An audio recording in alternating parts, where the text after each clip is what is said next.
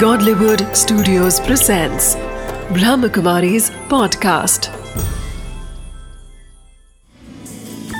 Wisdom of the day with Dr. Girish Patel. नमस्कार ओम शांति जब हम बुरा फील करते हैं जैसे कोई व्यक्ति डिप्रेस्ड हो जाता है वह नर्वस हो जाता है, उसको गुस्सा आता है ईर्षा आ जाती है।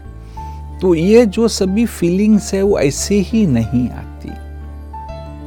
उससे पहले कोई विचार होता है और उससे भी पहले है वृत्ति।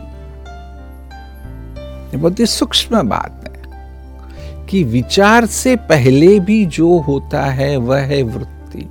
जैसे वॉमिटिंग हो, उससे पहले कुछ कुछ होता है।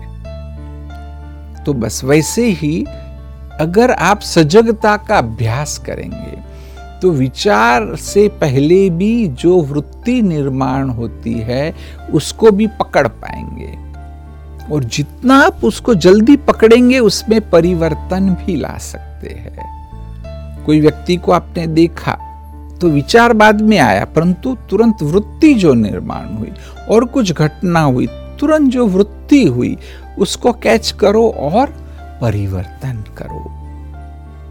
विस्डम ऑफ़ द डे है कि वृत्ति जो बहुत ही सूक्ष्म है, जिसको हमें समझना है, वृत्ति को कैच करना है और उसके लिए सजगता का अभ्यास करना है।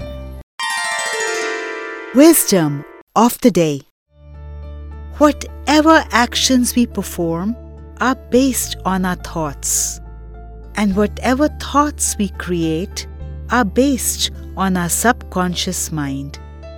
So, if we want to change our weaknesses, we should first focus on changing our subconsciousness through meditation.